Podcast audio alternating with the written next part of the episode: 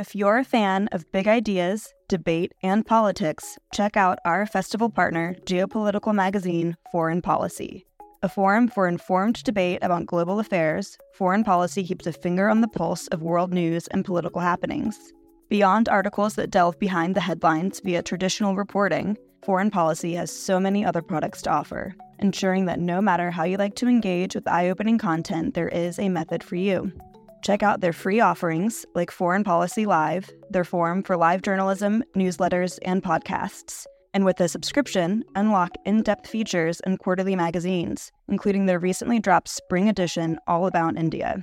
Fans of IAI will love foreign policy for more of the mind expanding, insightful content that they seek. To explore their content, take advantage of an exclusive discount for IAI fans. Subscribe now using promo code LIGHT24 to save 50% and unlock access to everything foreign policy has to offer. Thanks for listening to this Institute of Art and Ideas podcast, bringing you philosophy for our times.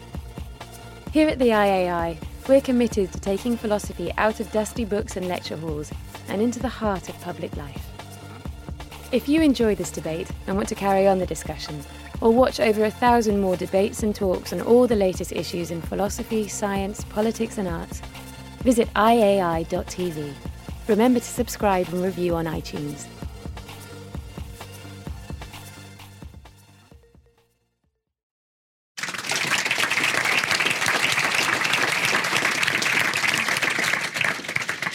Hello, everybody. Welcome, and thanks for your patience as we managed to, to get everybody in. Um, everything we know is wrong. Uh, this is my favourite of the topics that was suggested to me when I knew that I was coming here, um, and it's it's really it's about whether science can tell us what we want to know and whether science can really tell us the truth. Uh, you know, we do reach for science and we, we reach for a, a desire to understand and to be certain. Um, but there was one uh, recent paper that I think we might hear a bit more about in this debate that uh, 90% of some particular cancer research was not reproducible. So then the question is, can you actually rely on it? So should we see science as a flawed method and look somewhere else for our truths, or is it the only direct link to reality that we've got? Um, and with us, we have some fantastic panelists to discuss this. And the, the debate will take the, the, the, usual format, which is each of the panelists will have a, a, few minutes to give an opening statement, and then we'll cover three particular themes, and then there'll be a bit of time for, for questions and comments from the audience. Let's, let's go straight to our first speaker then, um, uh, Kenneth Cukier. Um, and uh, he's a data editor of The Economist. He's a former technology editor of the Wall Street Journal Asia and co editor of Big Data, a revolution that will transform how we live, work, and think. and your question, as everybody's question, should we see science as a flawed method and look elsewhere for our truths? Thank you. Thank you, Gabrielle. So, science is a big topic. Uh, but the important thing about science and the scientific method is that it changes itself. We forget that because we think of the scientific method as one single thing, forgetting that over time, well, first there was a period in which we did scientific things. We tried to understand cause and effect without a formal method. Then, post Galileo, we created a scientific method. But that too has changed over time. Let me get to this idea of how it's changed in just a moment to first explain the idea why most of what we know or think that we know is probably false. Is because we can't ascertain whether it's true or not, and the two are different. It's not that it's necessarily false, it's that we actually don't know that it is true. One argument for this, which we can talk about, is a statistical argument advanced by a fellow by the name of John Ioannidis. He's at Stanford, and what he's done is he's the one who first noticed that many of the studies that get published in scientific journals themselves have not been reproduced. They've either not been reproduced because no one has tried, because there's an incentive in science to create new findings, not simply to verify other findings, or because people have tried to reproduce it and have failed to reproduce it. Now, you might say that that doesn't mean that it's false, it just means that it was failed to be reproduced. However, you could actually now, after periods of time when you're taking landmark studies that have people have tried to reproduce many times over and failed to, you could then start to infer that in fact, indeed, it isn't correct.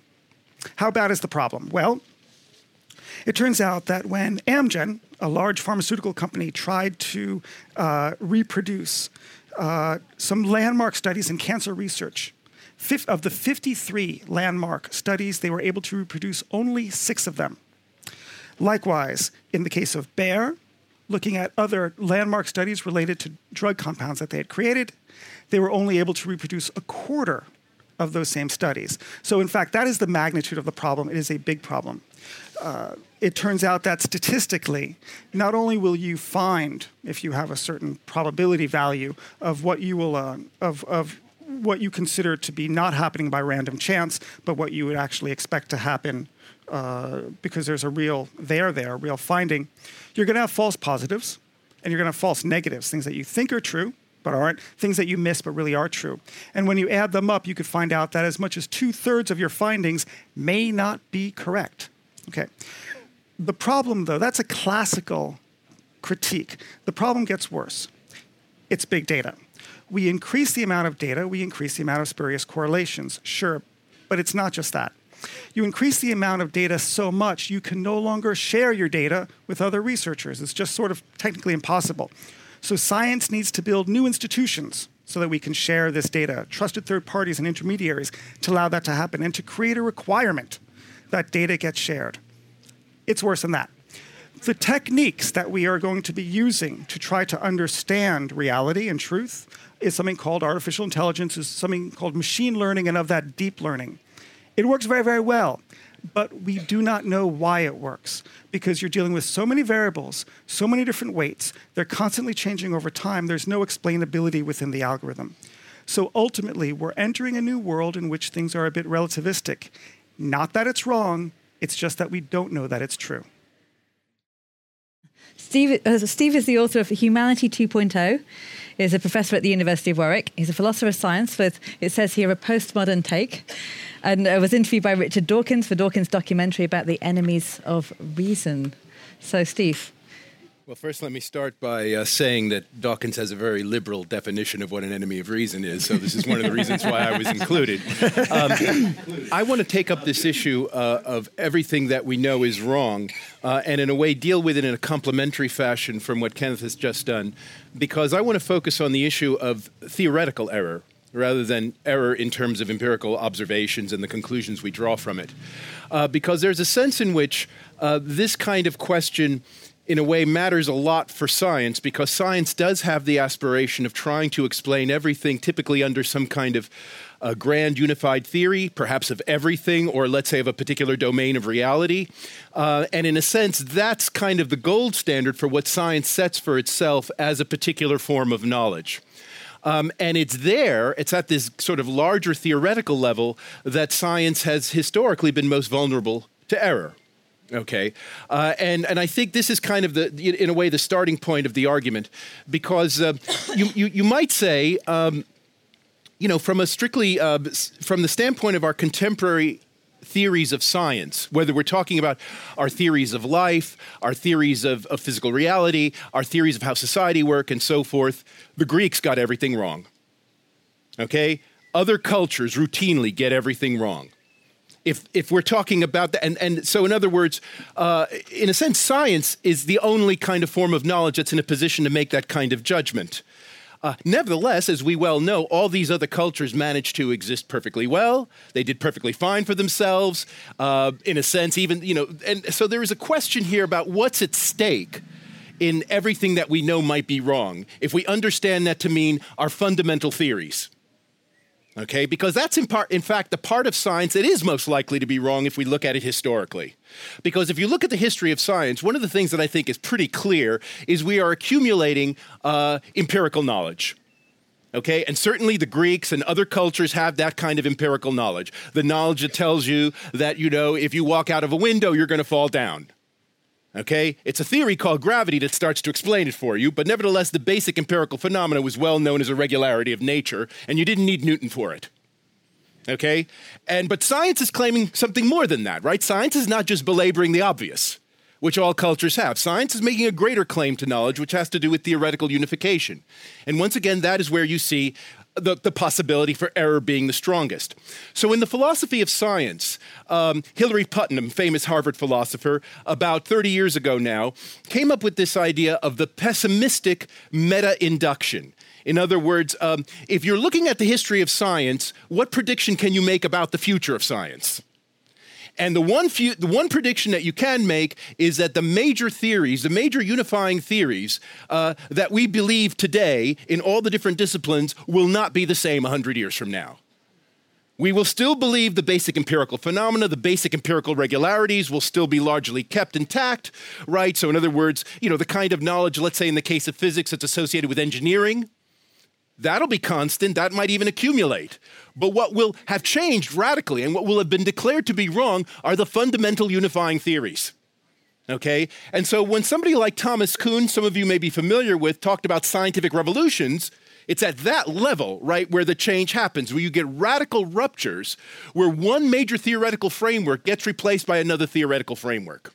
Okay, and so from that standpoint, Kuhn liked to talk about in terms of the world changing. One doesn't have to go to that kind of extreme. Nevertheless, there's a fundamental sense in which everything that you used to believe at a theoretical level is wrong. The empirical phenomenon is still there, it's still fine, but the theories are wrong. And we've got new theories. And often we need a new generation to take those theories forward. And that is a constant feature of the history of science. And so that's the sense in which I think we need to understand the idea that everything that we think may be wrong. Lawrence is cosmologist and professor of physics at Arizona State University. Um, his best selling science books include A Universe from Nothing and my personal favourite, um, The Physics of Star Trek. Um, uh, and most recently, he's on screen in the documentary The Unbelievers. I think what the two speakers just demonstrated is that everything they think is wrong. um, uh, he already had so that we tried, no matter what we say. and change Um, let's see. The first point is that uh, actually the, the article that was just that, was discussed um, actually demonstrates how well science works because of course what the journals were doing was science. Um, they were trying to check the results and they were able to determine that they couldn't confirm them. That meant that they know something about the about the original experiments. And so the fact that um, certain researchers produce results which are fraudulent or poorly framed is is uh, it, and the fact that we can find that out is a good example of the fact that we can find out um, what doesn't work, and that's what science is all about. Science, by the way, has never been about finding out what's right. It's always been about finding out what's wrong. You can never prove a theory or, uh, to be absolutely true. What you can true, what you can prove is that it's absolutely wrong. You by doing an experiment and testing the theory, over and over again and finding out that the predictions of that theory don't match observations. And what the way science works is kind of like Sherlock Holmes. It doesn't find it never well maybe early on before people understood what, really what the scientific method was all about. People might have thought involved truth, but what it what it does is eliminate what's wrong and what you hope what's left over you hope has some element of truth, and then you keep exploring and trying to refine that. So science, there's there is no, in fact, our, our modern understanding of of science is that there's no such thing as absolute scientific truth. That that doesn't mean anything. Um, in religion, there's absolute truth, and that, of course, doesn't mean anything either. Um, the the point, uh, so so so empirically, the example that was given from from the Wall Street Journal is a great example of the fact that yes, some scientific researchers make mistakes, some commit fraud, but we find that out. And in fact, publishing something in a journal has never been a guarantee that it's correct. It doesn't really mean much of anything except that it's been published in the journal. When I when I read physics articles in a journal, I, I look at some of them and I say, okay, well that will that's not going to go anywhere likely, and uh, I, I am very skeptical. We should be very skeptical of what we read in journal in scientific journals, just as we're very skeptical of what we read in newspapers and everywhere else. Now, so that's the first half. The second half, regarding this theoretical discussion that was just made, again, it doesn't quite understand, it doesn't quite match what what we mean in by theories. First of all, there's a well-established mechanism now for understanding how scientific quote unquote truth evolves. It is not as if the theories that we now have will be wrong in the future any more than Newton's law of gravity is wrong. Newton's law of universal law of gravity is absolutely right. It will be right. To, it's right. It was right then. It'll be right today. It'll be right in 500 years for describing the motion of cannonballs and rocket ships around the Earth. We use it adequately to describe all of those things to high accuracy. For the realm of phenomena that it was meant to describe, it it's absolutely right. Now, it has been subsumed by general relativity at the extremes of scale, on large scales and high velocities. So what the, what what we understand is that our theories evolve, but the theories that describe phenomena accurately will continue to describe those phenomena accurately. They're not wrong. They're just subsumed in something else that that that can describe things over a larger set of scales. The best theory we have in, in, in nature right now is something called quantum electrodynamics, which is the theory of uh, basically electrons and radiation. We can predict from fundamental principles, fundamental principles, we can predict the results of experiments to 10 decimal places and we get them right over and over and over again. Now, we understand that electromagnetism, the quantum theory of electromagnetism, has been subsumed in something that's unified called uh, the standard model. But, uh, but and so that that allows us to push that theory beyond the realm in which it was meant to uh, ultimately describe nature. It allows us to describe a greater set of phenomena than we could before. That theory too may eventually be subsumed by a broader theory, but the standard model will not be wrong in any sense. It's the best theory we have. And to describe phenomena up to the scale of the Higgs boson, it will it will uh, it will uh, there, there won't ever be a better theory because it already describes things as accurately as you can ever expect to measure them at that scale. Ultimately, we might look at higher scales or larger scales and find we have to have a slightly different theory. So what we now know, and by know I mean theories that satisfy the test of empirical uh, experiment, those things will never be wrong. They'll always be right, but they may be subsumed in a larger in a large theory that then allows us to do more experiments. So that's my response to both the uh, both of the statements so far. The debate. Theme one.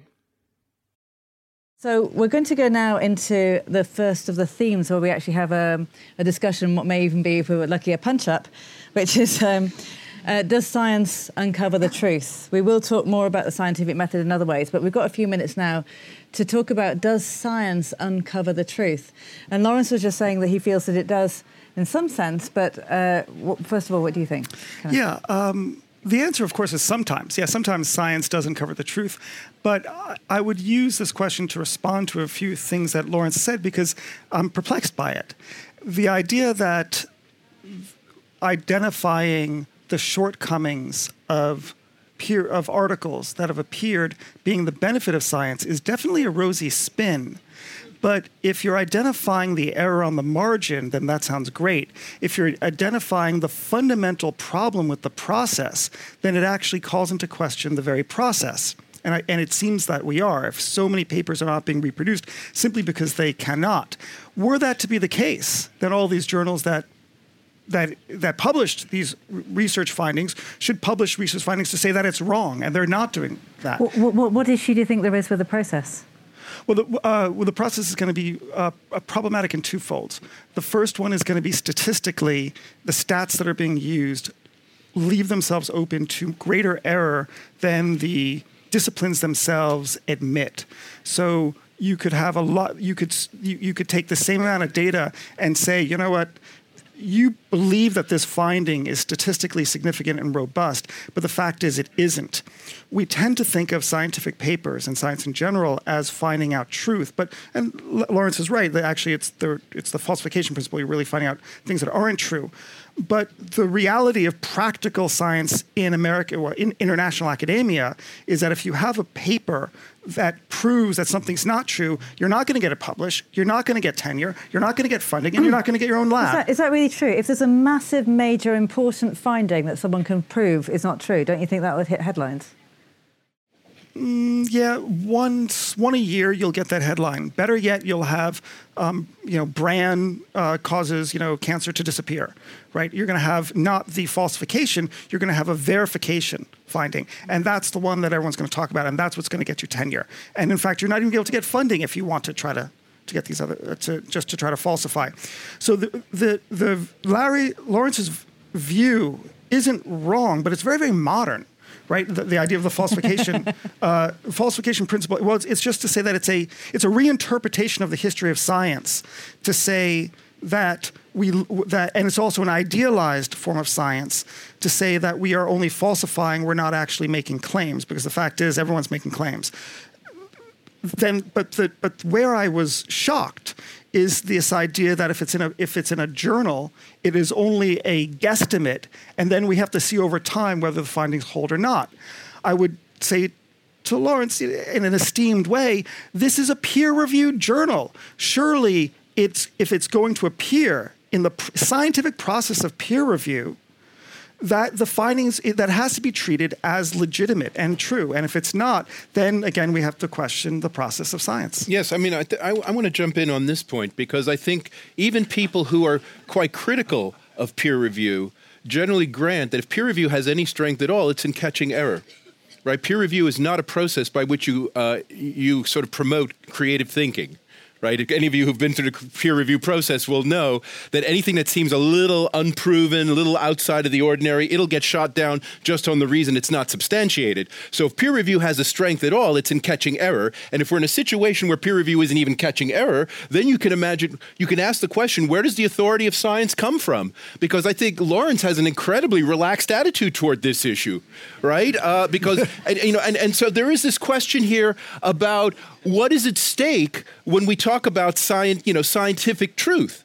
Because uh, to, to, be honest, hearing Lawrence's answer, you know, he's just talking about truth. You know, no, you know, uh, just like anything else, journals might be right, might be wrong. You have to see what pans out in time. Then what's so special about science under the circumstances? Lawrence. Well, okay, uh, yeah, I, I, I didn't. I didn't know where to jump in, but um, my tendency is to jump in, so I'm trying to to avoid that tendency. Um, let's see. First of all, I, I, you know, I hate hearing the word authority applied to science. There's no such thing as scientific authority. Let's get that clear right away. They're scientific experts, but they're not authorities. No one, mm, very subtle. No one's view is not subject to to to questioning. That's the way the reason science works. No esteemed professor, no Nobel laureate, no anybody um, uh, is above being uh, be, being proved wrong. In fact, I'm kind of amazed when I hear that that you don't get tenure um, for proving something wrong. In fact, what we try and do as scientists is go into uh, our office or lab every day and tr- prove our colleagues wrong.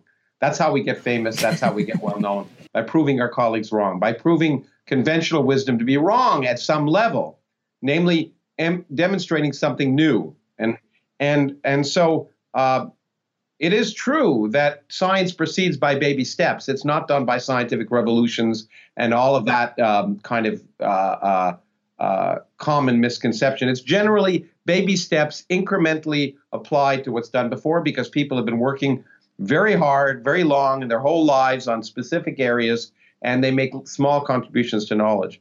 Now, uh, it is, I'm sorry that I surprise people by saying that things in journals are uh, need you have to read skeptically, but that's what you have to do. That's what scientists have to do.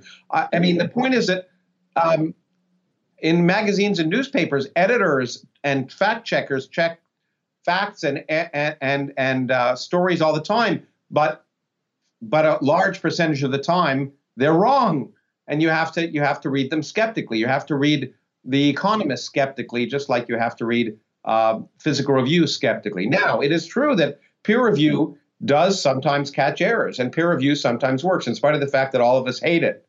Um, um, and then the fact that it's always true that, that, that the people reviewing your papers are idiots, um, uh, and, and, uh, unless they accept it. But uh, uh, the, the point is, it does it does help the process, but it doesn't eliminate fraud. For example, it, in fact, science doesn't handle fraud very well at all because we assume researchers are honest. That's why it takes a long time often for scientific fraud to be discovered because the presumption is that people aren't committing fraud when they write their papers and if they knowingly are it's an easy way to to uh, to screw up the system. Now in it could be that and there's no doubt that in the in pharmacology or pharmaceutical areas and certain areas of biology unfortunately because there's a great deal of money to be made um, there first of all there's a great incentive for fraud. Secondly the problem is that that I absolutely agree and as a physicist I look at epidemiological studies and I find many of them laughable because the sample size is 3 people or something like that and that's a large sample.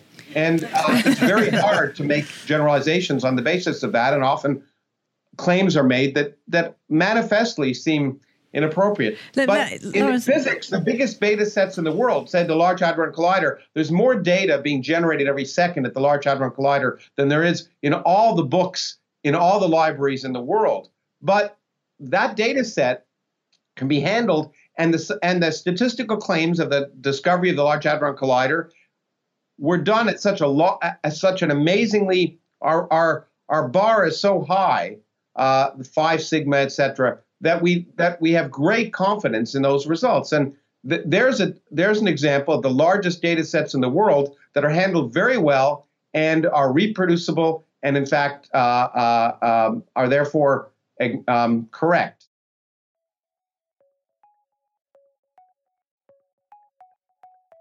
Do you want to hear more from the world's leading thinkers? If the answer to that question is yes, subscribe to iai.tv for unlimited access to thousands of debates, talks, articles, academy courses, and live events. Are you bored of the surface level news, politics, sports, and entertainment coverage on your newsfeed? Go deeper. Get the philosophy behind the news and get the latest big ideas from the world's leading thinkers on subjects at the core of the human condition, life, the universe, and everything in between. It's free for the first month, and there's no commitment to pay, so subscribe now to understand the world beyond the surface level.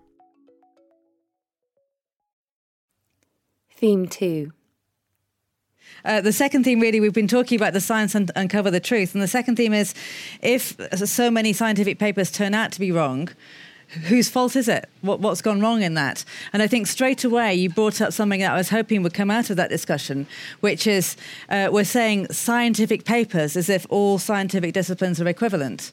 But perhaps there's some sense in which some scientific disciplines have uh, more reproducibility than others. It is true. Well, that- so it's clear, of course, that physics is better than all the rest, but let's. Theoretical physics, indeed, quite. Absolutely. Yeah, yeah. So, um, there there is a wide variation there, and it is about the the ethos of that discipline. I would bring up one point about authority, though, and and science. The whole point.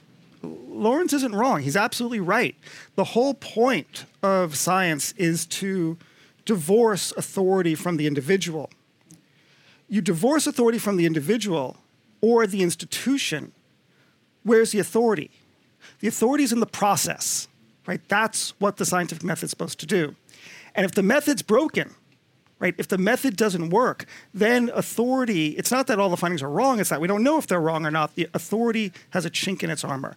That's the point. That I, that where I, where uh, uh, again, Larry and I, Lawrence, Lawrence and I are looking at the same glass of water. I see it as half empty. He sees it as half full. Uh, yeah, yeah I, I, I would agree in the sense. actually, Lawrence, let's give Okay. But hold on, there's a punch up coming. I can't see. No, no, no, no. I don't. Just, no, but uh, I agree uh, that. Uh, I mean, I agree. All, this business the, that the authority of science lies in the process, and that the process uh, is large to a large extent broken and i think lawrence was alluding to the, the role that money plays in terms of uh, causing people to kind of overstate and perhaps even radically you know falsify their own claims, you know, through fraud and all of that. And also now there's a greater incentive, though, and, and, maybe this is to help Lawrence a little. There's a greater incentive to find this stuff out than there used to be in the past. So in fact, we don't know really how much of past science has in fact been fraudulent because there hasn't been that kind of incentive to find out.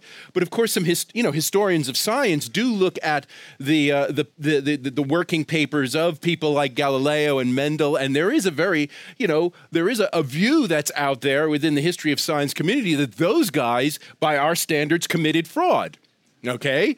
Um, however, did it matter? And this is the interest. So there's an interesting punch. You know, what's the punchline? Right? Is that to a certain extent, right? Uh, it may be possible for the scientific method to proceed, right, in a way that doesn't catch all the error that actually does allow a certain amount of fraud to go through you know, if, you know, you allow for a long enough period of time and other people to work in the process.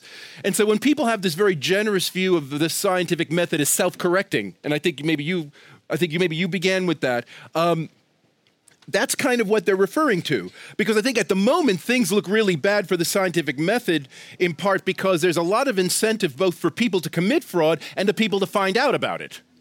Right? So every so there's a sense in which you know if there's a lucrative contract in the pharmaceutical industry, you might want to check to see whether that guy's research really works. Because then you can get the money. Well, yes, exactly. As long as money's involved, there's an incentive to check error much more carefully than there has been in the past. But then, what do we say about the past, where there wasn't this kind of incentive, and maybe there was just as much error being committed? Lawrence. Well, we check. We, we what we say about the past is, did there were their predictions right or wrong? And that's you know, it's I don't understand. I mean. Um, Aristotle was wrong. Galileo was right, uh, and and they're and the, they're right because you can check that you know when you drop two objects of different masses, ignoring for air resistance, uh, they fall at the same rate. For end of story. It's not a discussion of of um, of whether what his you know we can't go back and and and ask did he actually perform those experiments. We can ask the the is the claim verifiable, and the claim is. So but it took a certain number of years between the time that. Galileo first did his stuff and people were able to actually come up with the prediction you're talking about. So if Galileo were caught at the time, right, nobody would say, "Hey, give the guy a chance. Maybe somebody else who actually does the research can come up with the same result." Yeah. I, I, would make also. I, I read that. New Hang on, so just get Lawrence, just, stands just, up pretty well to me. So another, I mean, just another small. All I can do is read what he wrote and the predictions he made and right. uh, it, it is absolutely true that I mean, although I've gone to the museum in Florence to see some of his uh, the experiments he, or the materials he used, but the book, but the claims of that scientific publication are remarkable. One of the most yeah, remarkable uh, books ever written by humans, in my opinion. Yeah, I, I, I, agree with that. I want to simply point out that there's an inconsistency, Lawrence, in what you're saying, in which science is, is evolving through these incremental steps standing on the shoulders of giants. And here, and then the Kuhnian argument that Stephen put up, which is that actually no, there's these revolutions in which the whole body of knowledge of what we thought to be true before is totally becomes obsolete. And actually now we believe this. This is the new theory. Um, the point about Aristotle and Galileo is one, although it stretches centuries, as you pointed out. But uh, the one between Ptolemy and Copernicus is a much more uh, flattened version of it in which, you know, within uh, several generations, the whole way in which we understood the world is wrong. And when we leave the domain of science, its lofty aims, and go into the here and now of engineering, technology, and we'll just take the area of medicine, the consequences of believing something that's wrong is catastrophic, right? And here in Britain, uh, the famous example is of cot death. Uh, there was, you know, babies who would die uh, just because you know, terribly, we don't know why the biological mechanism is in place, but they do. Uh, and the, there are steps that we can do to, mili- uh, to mitigate that, uh, although we're not certain if that works or not. But what was certain is that the, the the language and the, the best practices that were handed down by the authorities in the 60s and the 70s and 80s turned out to be the exact opposite of what you'd want to do. And if I if I know the story correctly, so do check this is probably unverifiable or, or it's, there is verifiable, it's just not true. Uh, but if I recall, the, the authorities were suggesting that babies should be placed on their front and not on their back, and that the incidences of cot death were actually greater of babies who are placed but, on the front. What, what point is this making about whose fault it is? Uh, so if, if, if there were scientific errors, because in that case, it was science that uncovered the, the correct way to do it and that actually saved lives ultimately. Uh, well, ultimately, it is it is simply to say that uh, that it that this idea of incremental steps uh, that we're all that all the union of scientists through the generations are holding hands, walking to the shiny hill is just not true. In fact, the well, it's not. It's it, we're no we're we're arguing all the way to the shiny hill. um, and not holding hands, and that's the that's the point. We we no one we all distrust each other each other's claims, and that's a that's a good thing. It's called skepticism. There's no sense, by the way, in which the the and, and maybe I'm going back a little bit, but there's no sense in which the old theories are obsolete. Newton is not obsolete. Even the even epicycles were not obsolete. They actually at the time explained predict allowed you to predict the motion of planets. But there's a difference between prediction and explanation. Kepler came with ellipses that it became better. So the old theories are not obsolete in any way in the sense that they, if they, they change work, their status. They continue to work. They change their status. They're no longer explanatory theories. What they are are certain kinds of empirical regularities that have been no, subsumed Newton's under larger an explanatory theories. Theory. I'm sorry, Newton's a very good explanatory theory. The, the the force law between planets of the sun is one over r squared to high approximation, and and and uh, until you get to uh, very subtle things, Einstein is irrelevant. Oh, okay, so so hang on, no, hang on. So uh, we're, we're talking here about whose fault is it if uh, if, if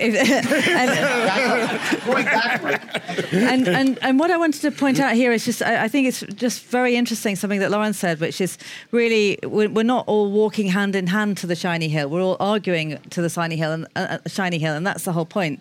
And I think it seems as a lot, a lot of you of things that you've been saying are uh, when you were saying that uh, maybe people are fraudulent, deliberately fraudulent. I think there's also a whole scale of not deliberately fraudulent, but very human. The point is that we have a scientific method which is very rational, and we have people who are doing it who are human and deeply irrational. And some of the most irrational people I know are scientists, my friends who are scientists. So, so there is something about that that that clash, and and. Uh, but, that, I, I and that's, to... but that's exactly what the scientific method is designed to address, in the sense that that uh, indeed scientists are human. It's hard to recognize that every now and then, but but uh, eh, that um, that and will make mistakes, and um, and that part of the central part of the scientific method is is being skeptical, and therefore, if it's in some sense, if you ask who's at fault, the uh, the people at fault are it's a combination of people who are ex, ex, extending their claims beyond what their data allows, and people who believe it. Theme 3. So, so the question then is the final question, the final theme is should we look elsewhere for our truths? Or is science as good as it gets? We can, we can slam into it, we can say it's done by flawed humans, but should we look elsewhere for our truths? Who wants no. to have a go at that? well, I'll start. I'll start. I mean, I can say science is like the, like democracy. You know, it's got a lot of flaws, but there's no better right? Uh, you know, uh, it's better, the worst method apart from all the others, right? I mean, it's the only look. It's I would not only say is it the best. It's the only method for uncovering the way nature works. There's no other method that works, and and revelation certainly doesn't work. It's ne- it all any revelation that you have is all, is wrong to first approximation. and uh, yeah, and so, so the, the only way to find out how nature works is to ask questions and let nature give you the answers, and that's what science is all about. Kenneth, what do you think? Should we look elsewhere for our truths?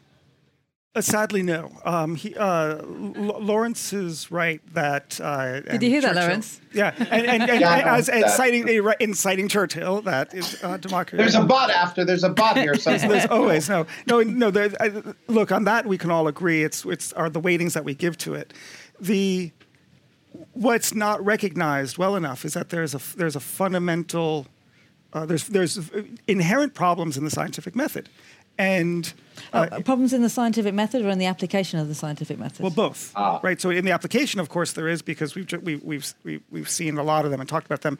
But in the ap- absolute method itself, um, all of science now is based on math. Right. It wasn't the case, you know. 200 years ago, 300 years ago, there was math involved, but it wasn't a sophisticated level of mathematics.